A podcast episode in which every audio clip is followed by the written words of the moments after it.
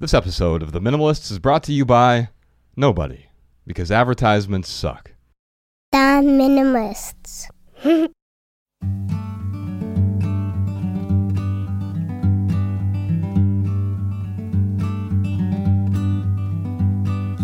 Every little thing you think that you need. Every little thing you think that you need.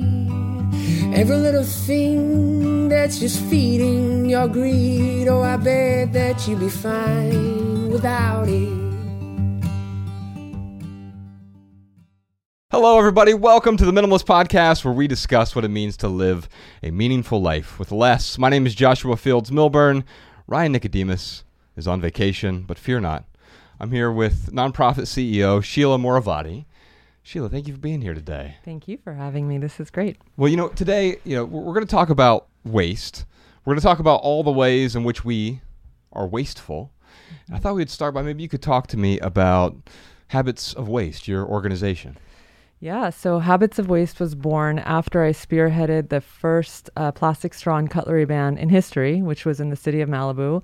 And it was really after um, a huge organization I started initially called the Crayon Collection. And people were so confused about why I was doing straws and crayons that I said, okay, I've, go- I've got to start another charity called Habits of Waste because it was all encompassing. Uh-huh. um, my work really began um, through my background in sociology and understanding how human behavior is you know kind of malleable in the masses um, i kept going to restaurants with my daughter and noticing every single table around me would get crayons and they'd get thrown in the garbage and Right. i kept wondering why are we doing this this is such bizarre behavior where there's so many kids who have none none at all. So I started the crayon collection where I asked restaurants to collect the crayons kids left behind, as well as families who had a ton of crayons at home and didn't know what to do with them. And I would pair them with an uh, underserved Title I or Head Start school within five miles so that they could benefit from the crayons. And then we started a whole art education program by challenging artists to create project ideas using just crayons. So that was really the start of my whole work that led into Habits of Waste. And then it was in those restaurants that I saw the plastic straws and wondered, no one asked for those. We're just getting, Right. you know, there's an imposition on us about stuff coming our way, and we didn't even ask for it. So I thought we had to do something. And the city of Malibu, to me, was the most iconic beach city in the world. So there you have it. Yeah. Well, so so uh, by the way, if you want to learn more about the crayon collection, it is crayoncollection.org. We'll put a link to that in the show notes as well. And we're going to dive deeper into habits of waste. Uh, I do want to talk to you about that, but it's fascinating. I worked in a restaurant for four or five years throughout high school and, and, and thereafter a little bit. And I wa- washing dishes, bussing tables, and waiting tables. But bussing tables, especially, I was responsible for creating a lot of the waste. Now, of course, I didn't even think about it at the time either. This is just what we do. We hand out crayons. Often, when they don't even ask for them, it's just like, let's pacify some people. Of course, we hand out plastic straws. This is Dayton, Ohio in the 90s. So, yeah, it was plastic everything and, and styrofoam everything, even uh, to go. And, and we just created all of this waste, but I didn't think about it at all. And I think maybe the message that I want to talk about with you today is maybe it's just a question to start with. Why don't we even think about it? Why do we take all of this for granted and, and not realize you know, what we're doing to the rest of the world? I think there's there's a an element of uh, daily behaviors that get ingrained so deeply and so deep rooted that they become normal. And I use normal lightly because, in my opinion, there's really no such thing as normal. Right. We create what normal is. And so my job is to highlight what it is that we're doing wrong that's normal now. Yeah. And most of the time, what's beautiful about it is that people believe strongly that the new ideas I might have are better and they're not, you know, even opposed to it. It's just a matter of seeing it and then you can't unsee it and that's when the change happens. I think normal has become unintentional in many ways. When, when something is normalized, we we just we take it for granted. We act as though it's always been that way. It's a tradition, even though it's lasted for five, ten, fif- 50 years. It's not it's not this uh, um, cultural imperative that has lasted throughout all of humanity, and, and, yet because we grew up with it, we we just assume that it's always supposed to be this mm-hmm. way. We've got some uh, questions here from our audience. I thought we'd go ahead and dive into those. Our first one is from Rachel in St. Louis, Missouri. Sometimes I'm at odds with what to do with the things that I want to get rid of, especially clothing. Um, I have a hard time sometimes giving to Goodwill and Salvation Army and places like that because I know that any of their surplus sometimes, well, most likely ends up in other countries and messes up with their own economies. And I wanted to know if you have any suggestions for your listeners on where they can give their stuff to people in need, if there's places that they can look for in their own cities and towns that um, would actually benefit the people locally instead of abroad. So Sheila, this, this is a fascinating question because I think a lot of people deal with this. Obviously, you know, they regret the stuff they have now, or maybe the stuff was even useful for a period of time. It's no longer serving a purpose. It's no longer bringing them joy, and they don't want to put it in a storage locker in perpetuity. And so, what do they do with it? And quite often, eh, the answer is, well, I guess I'll go to Goodwill, or even worse, I'll go to like the gas station. There's these little bins where you can throw clothes in there, and we're not really sure where it goes. It's just this this hole that we take our stuff to. Mm-hmm. And I can understand the concern because it's not serving a purpose now, but she wants the stuff to maybe add value to someone else's life. What do you recommend to people like this? I mean, I, I know of a few resources that I've recommended in the past, but I'd love to know what you think yeah. about what people should do with their unwanted stuff. Well, I have to say, my new favorite thing to do with myself, my kids, is to go shopping at vintage clothing stores. And one of the best ways in, in, in kind of creating that um, beautiful array of choices is to consider selling your your clothing that you don't need anymore to companies like Real Real. Um, they'll give you the money for it, and I think that the money that I I receive for most of my stuff I give it back to larger charities that then are able to serve the population with many things. So it's almost like uh, sometimes that really special pair of Levi's jeans might be worth way more money that you can make a bigger impact with by donating it to the charities that are out there to support, you know, vulnerable families with the clothing and the needs that they might have. So I think there's a lot of value sometimes in the items that we have held on to for so long that the the dollar amount might actually do more good. And then you're supporting a whole new industry that actually I think is something that the future of environmentalism is going to really be uh, digging into is that vintage clothing, secondhand shopping, you know, don't buy new kind of thing. So mm-hmm. I love that. Yeah, my wife and I, there's a vintage shop we went to in Atwater Village maybe I don't know a couple years ago now, and I was just shocked by some of the pricing that that that these items demand and it's because it is something that is vintage that someone wants. Of course don't get caught up in the sunk cost fallacy. You may have paid $100 for a dress that is worth next to nothing now and it's probably better to let it go uh, if you can't sell it. You know, my personal rule is a 30-day rule. If I'm unable to sell something, now I like the the uh, the the consignment shop because uh, Real Real is, is a, a, consignment, a, shop, a consignment yeah. shop, right? And some things aren't that expensive there too, by the way. Right, right. And and what I found is that you know even if I'm selling a piece of furniture or whatever, quite often consignment tends to be the best option because you're outsourcing that to someone else than if I were to just get on Craigslist or eBay. I know for the longest time if anything was I thought worth more than twenty dollars, I would try to sell it on eBay, especially when I was trying to get out of debt because I, I, wanted to to get the money that I could from these resources I was no longer using, so I could apply it to this debt and I could experience some some freedom there. But by by letting go of the stuff, eventually I realized that a lot of the things I I couldn't sell at all, and so um, the resource that I often use if you're unable to sell it or if a consignment shop won't take it. There's a website called donationtown.org. I'm not sure if you're familiar with them, but um, uh, it's a you just go to the website and it will find local charities. Some of the big ones, of course, are, are going to be mentioned there, like Goodwill, Salvation Army, or whomever. But uh, I found a lot of local charities where I've been able to donate stuff, even things like mattresses, where you it's really hard to get rid of a mattress usually, but they'll use them for uh, for people who really need a mattress or you know furniture or, or different appliances, even clothes. You can go to do- donationtown.org. You can even find places that will that'll pick up um, uh, larger items from from your house, depending on what area you're in. You can do a sort of zip code search there, and I think that'll that'll help you out a, a lot, Rachel. One more thing I can also add is a lot of the schools that we've served in the past, the families there, there are many families who are homeless actually, and if they're under this Title One kind of bracket. Many of the families are living under the poverty line. So the principals of those schools tend to accept things. So in your local area, um, at crayoncollection.org, we actually have a school finder where you just enter the zip code and you can go in and find either a Head Start school or a Title One school, and you can contact them, and they will most of the time take almost everything that Wow. you've got. Um, it's there's so much need out there; it's unbelievable.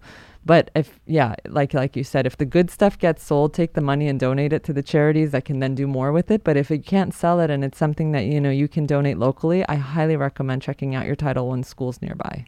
When my mother passed, uh, it was my first foray into to minimalism, and uh, a lot of her things I, I knew I couldn't sell; it just, they weren't worth anything, and so I was able to donate those to friends and family locally. But there were a few things I was able to sell, and I took that money and gave it to the two charities that helped mom through her, her chemo and radiation treatments, and so you know, paying it back or paying it forward in a way to to help other people in need. Yeah, I think that's really important. And the school thing, it's it's a need we don't even think about. Mm-hmm. Yeah, I- but of course it would make sense that, they have the means to redistribute there a- and, uh, to people who are actually in need. So it's not just going somewhere that's going to be stored in a warehouse forever.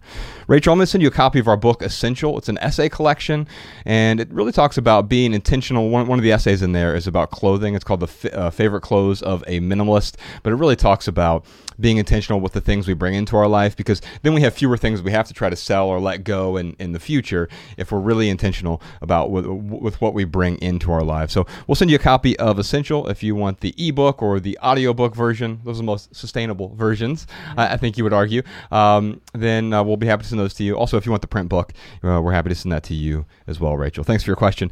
Carolyn in Toledo has a question. One issue I'm having is receiving physical junk mail, and I'm hoping for some suggestions.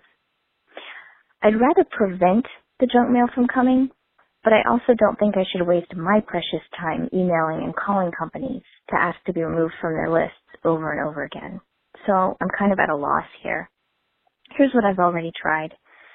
I went to my local post office and spoke with a person who basically put off my request not to receive the flyers or items request uh, addressed to quote current resident. I reasserted myself saying that I wanted to register a request in writing and was told that the conversation that we were having was all that could be done. That I was registering a complaint simply by talking to him, even though he didn't even know my name and wouldn't take my name or address.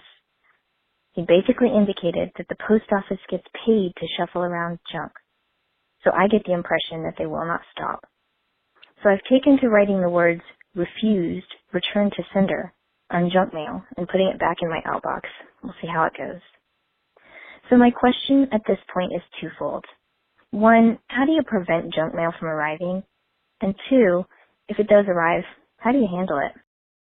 So, Sheila, I've, I've done some things rather aggressively on this front. I'm not sure what you've done. I'd love to hear about it, but talk about wasteful. Uh, We get so much junk mail. I know whenever I move, especially, it's like the mailboxes are just teeming with a bunch of things that no one ever really asked for. But it is probably the thing that strangely keeps the post office operating. I don't know what percentage, but it's probably upwards of 90% of their volume is what you and I would perceive as junk mail, either credit card offerings, catalogs we never wanted, you have d- direct mailers, etc. So let's let's talk about this 'cause she has two questions here. How do you prevent it, and then how do you handle it if it does show up? What do you do in your life? Well, there's a website, and I have to give you the website name. I, I think I probably have it here. Uh, okay. This is from our website. If you go to theminimalists.com slash day 15, uh, th- we're probably talking about the same thing, but this is the Direct Marketing Association, uh, dmachoice.org. But they stop the catalogs and the junk mail. I won't say immediately, but it's they stop 85 to 90%, 90% of it pretty quickly. Good. Yes. So that was going to be my first suggestion is Okay. to get in there and um, communicate. But the other thing is like uh, for a period of time, I was getting like a almost like a yellow pages size book from Restoration Hardware, and I never asked for that. And I kept on asking, just like you know, this person just called and saying like, it's my, you know, it's my life that I'm spending my time calling and saying, please don't send me this. But believe it or not, if you take a picture of that and post it on social media and tag the company Mm-hmm. and say, I don't want this anymore, or this is so wasteful, pass it on. I think that they're they're listening out there. Those big companies do not want that kind of exposure, but we need to also communicate what the end user like us appreciates or doesn't Yeah. and really make it clear. And I think that if enough people were to start doing that, they're going to have to start thinking differently. Um, I don't receive the restoration hardware book anymore, so I think that that worked. But Right. I- by the way, they don't want to send it to you if you absolutely don't want it anyway. That costs them a lot of money to be able to send that big, thick book. If you hate it and they know it's just going to be a piece of trash, not only do they have to pay to print the thing, they have to pay to ship it to you. And if it's creating a poor customer experience, they don't want to do that. I totally believe in consumers like us speaking up because in all, in all in all honesty, we are the ones that have the power. It's just that many of us forget that we actually have the power. Yeah. Well, Carol, I'm going to give you one other website here. It's optoutprescreen.com. That prevents the major credit card bureaus from sending you uh, solicitations, basically. So both of these websites, I believe they require some identity verification last time I did it. So you, you can't just go on there and you, you have to prove that you are you so you can opt out from these catalogs and these junk mail offers. It doesn't eliminate 100%, but the second part of her question is how do you handle it when they show up? Well, I use an app for this. It's called Paper Karma and it has been great. And I think it costs maybe 99 cents a month, but it's like the best dollar I spend a month. So anytime I do get junk mail, which is less, much less than it was before because of dmachoice.org and optoutprescreen.com, um, anytime I get junk mail, I just open the app. I take a photo of it. I don't even have to do anything.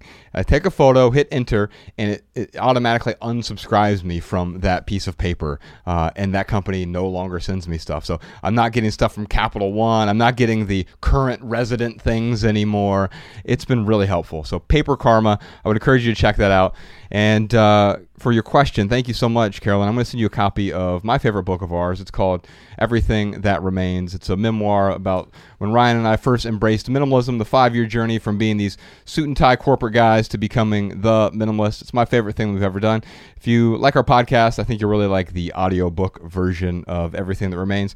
Or if you want, we'll send you the ebook or the book book version of that book. Monica in Redlands, California has a question for us. I work in TV production and we're always having new technology coming in. So I'm always having this old technology that has cost us thousands of dollars, but I don't know what to do with it. Um, I have old wires, old USBs. I have a whole storage area. So I would love to know how do I bring my minimalist lifestyle to my workplace? I'm a head of a department and I don't know what to do with all this old junk. Yeah, it's old technology. No one uses it, but we spent thousands of dollars on it. It's hard to just donate it or do like an e-waste donation.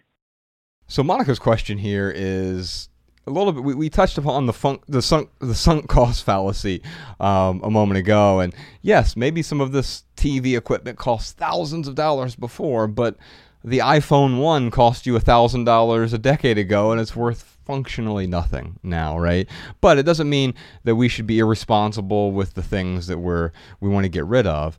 Is there something you recommend specifically to people who have electronics that they you don't want them to just throw them in the trash? obviously, The first thing that comes to my mind is my son, actually. And he is um, 10 years old and he is just dying to expose himself to any electronics that he can. And he wants to open everything up and learn about it and take it apart. So because of COVID, we've we've been able to get this really great computer. I'm sorry, not computer science, um, mechanical engineer student from UC Santa Barbara who he he can't go to school now. So he comes over and they take stuff apart wow. and they look at it and they learn from it and they build new things and. Um, I really feel like there's a huge market right there, like a little business, a little side thing where these kids can learn and go in and basically take stuff apart. And students in high school and in college and all these places, those those are kind of like gems for them, you know, those older things. And I just think it's such a learning opportunity right there. These kids go nuts for it, and what they're creating out of these older pieces is just mind blowing. yeah, I remember uh, that age in particular, somewhere around 9, 10, 11. Like I just wanted to take things apart, and, and there's there's something innate uh, that, that we want to like uh, dive into the thing, and so there's a lot of opportunity there. You know, at age 40 now, I, I, it's not something that I'm a- as as keen on doing, right? But it's something that that I think is really fascinating to kids. Now, of course, if you have the stuff and you want to get rid of it, you can't find someone somewhere to take it. You don't know where to take it. I think the EPA has a good resource on this. I'll put a link to it in the show notes. Sean, I sent you the, the link this morning, but they, they have basically a bunch of different centers and places you can take your different electronics, and it lists even by by brand. So I don't know what brand these are, but say you had a bunch of Xerox copy machines, it gives you instructions on where you how you can contact Xerox or different places that that Xerox machines would be taken, uh, and you can figure that out locally. So I think if you have electronics and and obviously we don't just want to throw them away. Um, if you can find a place that that recycles batteries, you know I know like local Best Buys and things like that recycle batteries. The building we're in actually recycles batteries. So anytime I, I have extra batteries from home that we end up using, they they recycle them here. And um, yes, it's much less convenient than just throwing them in the trash, but it's a much better thing to Please do. don't throw them in the trash. Yes, exactly. So we'll put a link to that EPA uh, EPA.gov site and uh, in the show notes. I think uh, I think you'll find some value in that, but other people will as well. If you have electronics that you want to donate. And Monica, also the other thing I'm, I'm going to talk about here, since we're talking about electronics, is Ryan and I have something called the upgrade rule, or what you might call the don't upgrade rule, because one of the ways that we create a bunch of electronic waste is what? We just we feel the constant impulse, the tug to always buy the new thing, even if the old thing is still working perfectly fine. And yes, I, I know there's sort of planned obsolescence in there, but even without that, we see the commercial, we see the billboard, and oh, I, I, I must have the new iPhone 13 or 14 or whatever it is now when my iPhone 6 is working just fine. And, and so uh, I'm going to send you a copy of our minimalist rule book. It's uh, 16 rules for living with less. One of those rules is the don't upgrade rule. And we talk about there are three options that you, you can do whenever you feel that, that impulse to to upgrade. And by the way, that just came out as an audio book as well. The ebook is free if you go to theminimalists.com slash rulebook, or if you want the audio book, you can find it there as well. All right, I'm going to move on to our lightning round. Now, Sheila, this is where we answer readers or listeners text messages. They text our, their questions to 937-202-4654. And those texts go to both Ryan's and my phone. And occasionally we answer them just via text message. We also uh, we also uh, answer some questions here on the podcast. And we reply to as many people as we can. We obviously can't get to everyone. But during the lightning round, here's what we try to do. We try to answer questions with a short, shareable, less than 140 character response Okay. But not really. We can maunder on a bit, and we'll, we'll Sean will tweeze out something beautiful and pithy that we can uh, we can uh, share on social media if you like. Carlos has a question for us.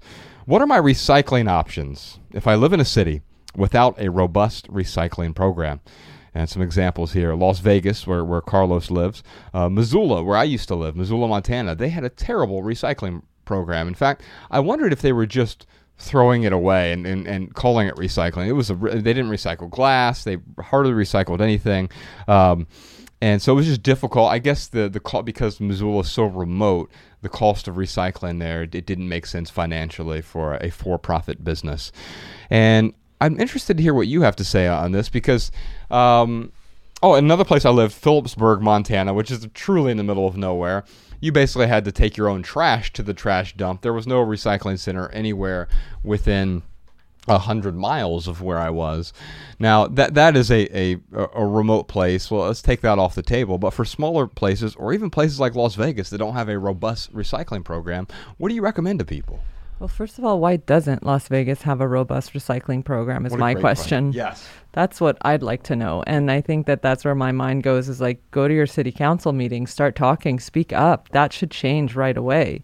Um, Las Vegas is not a small town in Montana like you just described. So there's really no reason for that, if you ask me. Yeah. Um, but that's just the way that I think immediately is that that change needs to happen and the ball needs to start rolling right there. Yeah. Uh, first and foremost. Secondly, if we're talking about plastics, unfortunately, to me, plastic recycling is like a big old farce. It's not even happening. Oh, wow. Um, we're at 9% right now, and some say it's really 3%. So many No, times. Can I, can I just stop you there? When you say we're at nine percent, is that nine percent of the? Say we we take hundred plastic bottles and put them in the recycling. Only nine of them are being recycled. Yes, correct. Why is that? Just because there's, um, like you said, there's so much, first of all, there's a million plastic bottles being thrown away per minute in America alone. So that is Oh a gosh. massive, massive quantity, A. And B, um, it's not like cans and, and gla- glassware that actually, when you recycle it, it comes out just as good as new. It degrades so much that it's just not worth it. So uh, many times people feel this like uh, sense of kind of like comfort. I'm going to drink this drink in my plastic water bottle, I'll put it in the recycling bin, it'll get recycled. But it's not. It's actually not. So we we really don't believe in recycling uh, plastic at Habits of Waste. We believe in refusing plastic altogether. Yes. Um, we just don't think that it's even worth attempting to recycle plastic. So it's not going to, uh, you know, you're not going to make change unless you just refuse it. Yeah. And that's not even talking about the clamshells and cutlery and all that stuff. That's definitely not going to get recycled. Yeah, let's talk about that. So, so with the straws in particular, that that was the thing that was near and dear to your heart. Obviously, it's a piece of plastic. You're not anti-straw. You're anti-plastic straw. You can have metal straws, and, and you're totally fine with that. Um, I, I assume. Uh, but but there are there are options for us. We, we're allowed to say no to some of these things, and I think again, this is something we don't think about mm-hmm. up front. We're, we're able to say, you know what? No, no, I'm not. I'm not going to accept that. I, I'm going to say no to it. And by the way, if the business that you're you're buying from refuses you, then you can refuse to do business with them. We get to vote with our with our wallets. That's right. And I really think the mindset shift is right there. It's like instead of thinking of so much about recycling, how can we stop it from the beginning? How can we just, you know, turn off the tap and and, and not even have this problem?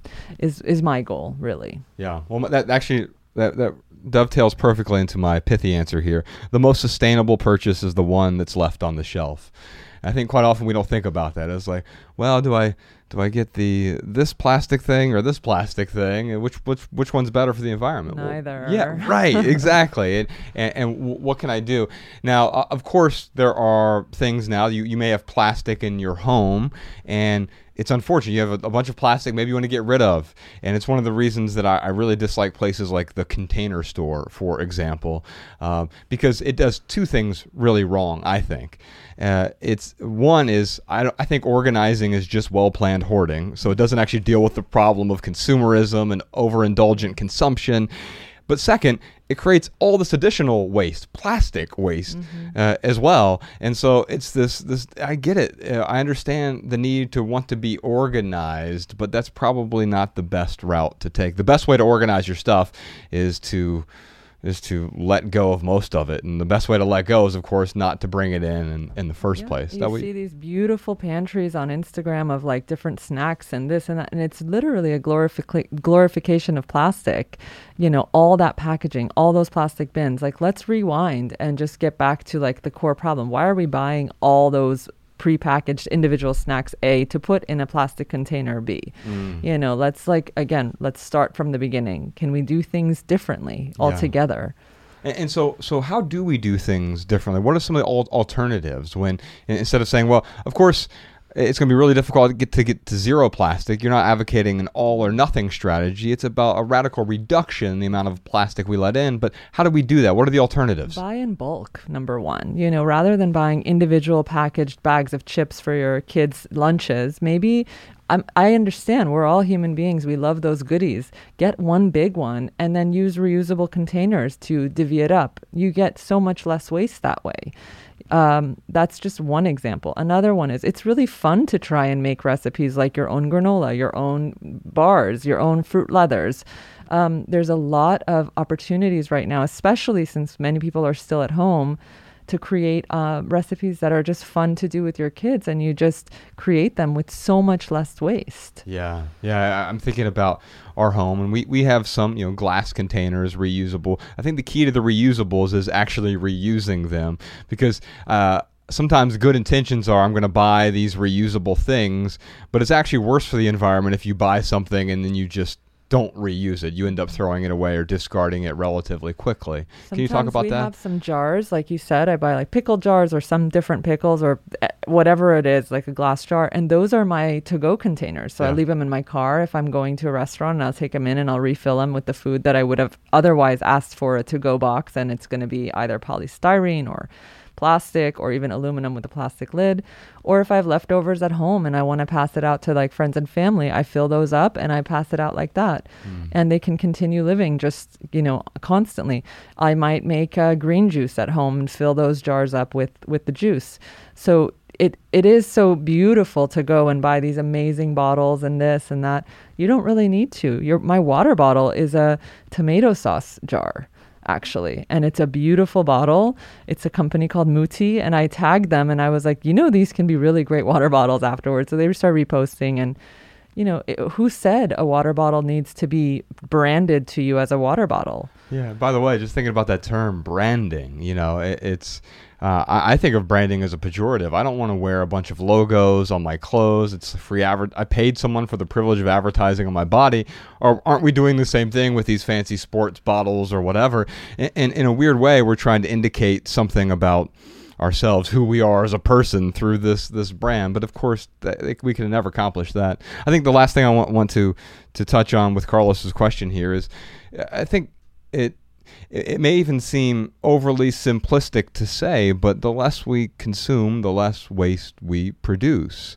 And and I, I want to think about that because as a minimalist, environmentalism was not a the the primary objective for me when we first started simplifying. But it was this beautiful byproduct of consuming less stuff. There was less packaging less waste less things to donate or throw away or try to sell.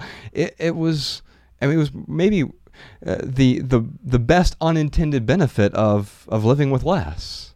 I mean, to be really honest with you, my goal is to do what you guys do and and empty my house of all the stuff that I've accumulated over the years. But I started to buy less from you know maybe a few years back but I still can't figure out like what to do with a lot of the stuff. So I find myself finding solutions as I go and that's how I reduce what I have in, in my, you know, possession now. But the goal is to get to the place where you're at already. So good for you. All right, before we get into our listener tips and our added value segment today, it looks like we got a bunch more surprise questions this week. Like, do paper straws really help? Are solar panels bad for the environment? Is there a checklist for greener living. Plus, we got questions about digital waste. We've got questions about food waste. We've got questions about regulation versus personal responsibility and environmentally friendly brands and clothing and composting and a million more questions about waste for Sheila. And if you want to hear all that, Subscribe to our Maximal episodes on the Minimalists Private Podcast. It's a completely separate podcast, and it's the most honest way for the minimalists to earn an income because we don't believe in advertisements. By the way, if you're not a private podcast subscriber, you're literally missing two thirds of our show. Let me talk to you about this for a second. I know that money can be tight right now, but we spend exorbitant amounts of money on, on random things. We waste our money on things that don't give us commiserate value. Uh, we'll, we'll, spend three bucks for a cup of coffee. We'll spend 10 bucks on a meal that wasn't that good. It's just money here, money there, everywhere we go. But we want to provide a value, a service to you that you're going to value. It's worth way more than the $2 that it costs. It keeps this podcast 100% advertisement free, but it's really the second two thirds of the show, but it's also a private podcast, which means it's a private space where Ryan and I and our guests, we really work out a bunch of different ideas. We're able to talk about things we don't talk about in public. And if you haven't tried it out, I'll just say this you're missing out. Try it out for a week, try it out for a month listen to our private podcast, theminimalists.com slash support. That way you can get a personal link if you subscribe. It'll play in your favorite podcast app. So if you listen on Apple Podcasts or on Overcast or Feedly or any of these other places where you listen to podcasts, you get a personal link so that our private podcast plays in your in your favorite podcast app. And by the way, these are longer episodes, they're deeper dives, and it just gives us the private space that we need to mess up without doing so in public. I think you'll enjoy these conversations a lot. By the way, I would encourage you to start with when you subscribe, we give you our, our 12 most popular episodes there, a list of those. But there was one recently that I really enjoyed. It was called Yes is More and I would encourage you to check out that episode. That's a great place to start. It was just me and Ryan, but man, that conversation conversation flowed. The Patreon comments on that were phenomenal. Oh, by the way, you also get access to our entire Patreon community there where you interact with over 5,000 other supporters of the podcast. You get to answer questions, you get to talk to each other. We interact with you there. That is the main place where Ryan and I interact with other people. Yes, you can text us or tweet us or whatever, and we get back to some of you when you do that. But on Patreon, we respond to everyone because this is our core audience. These are the people that really support what we do. They get what we do. They give us the space that we need to produce this podcast and make it meaningful for others. And I wish you could hear some of these Patreon episodes, these private podcast episodes. And you can. It's just a couple bucks, and you'll get way more than your $2 worth. So thank you so much if you are a Patreon supporter. We appreciate it. If you want to become a supporter, theminimalists.com slash support. All right, here are some voicemail comments and tips from our listeners. Hi, this is Molly from Salt Lake City. I'm calling with a tip regarding managing the collecting impulse. One strategy I have used is to make friends with people who share the same hobby or collection and do regular exchanges with them.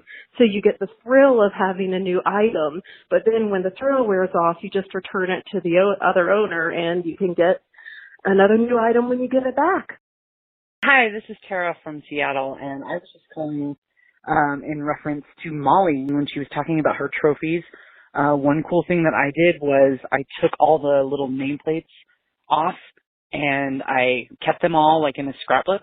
Um, you could do that, or you could even put them in a shadow box with your medals, or just set them up and take a really cool picture and then keep that. Otherwise, chuck the trophies and you know just enjoy the memories, but let them go. All right, y'all. Thanks again to Sheila for joining us today. I encourage you to check out her organization. It is called Habits of Waste. You can find it at habitsofwaste.org. Also, the Crayon Collection, crayoncollection.org. Check that out. She talked about that at the top of the episode. Follow them on social media, Hal Changes on Instagram, Twitter, and Facebook. Hal Changes. So, Habits of Waste. Hal Changes on all the social media platforms. For our added value segment this week, there's a new single by our friend Canyon City. It is a phenomenal song. It is called Wish List. I think we're going to end this episode with it with his permission. Although if you're watching on YouTube, you'll probably hear every little thing. But we'll put a maybe we can put a link to it in the show description, Jordan.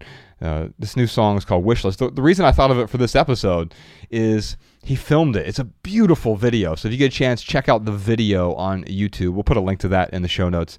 But speaking of environmentalism or lack of waste, he filmed this and one of the most beautiful places in America, in Colorado, and it's stunning. It looks like an environmentalist's dream. He's just out there in the middle of the forest playing his guitar with babbling brooks and giant pine trees, and it's a beautiful video for a beautiful song. So I hope you enjoy that. Canyon City's new single, Wish List, which I believe is part of an EP that will be coming out later this year. And real quick for right here, right now, here's one thing that's going on in the life of the minimalist. So I want to give you a free ebook. It's called 11 Ways to write better.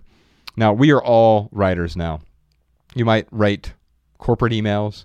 You might want to write a book.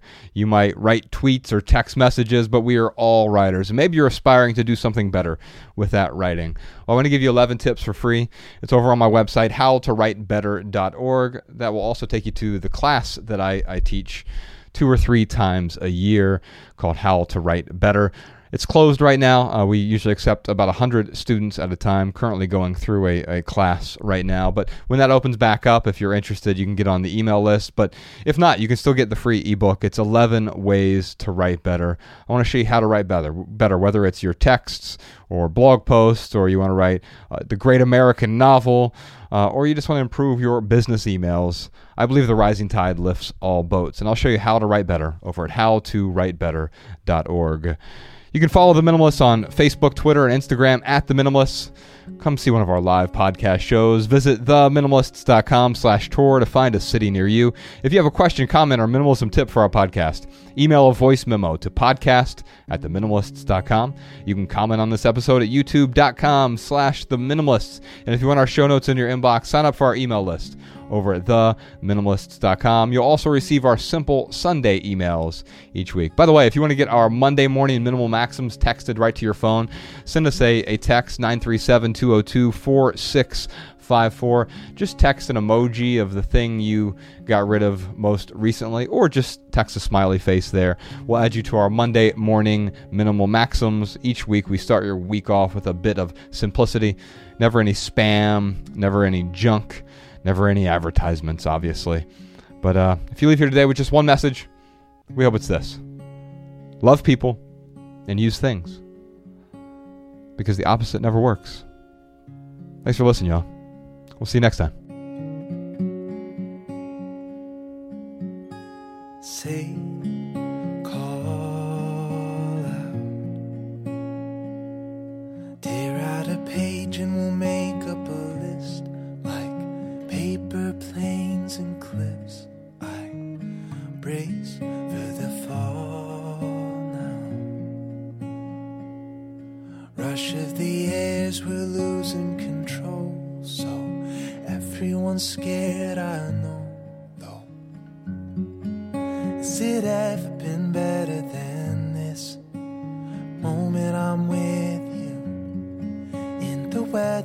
shelter and risk. It's always a simple truth. You're my measure by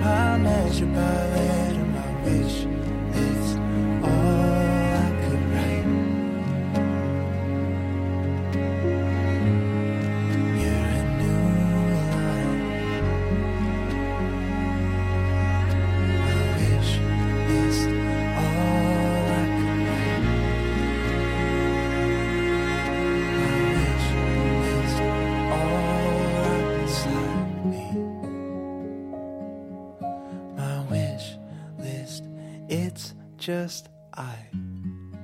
I've never been better than this moment here with you. In the weather, it's shelter and risk. It's always a simple truth.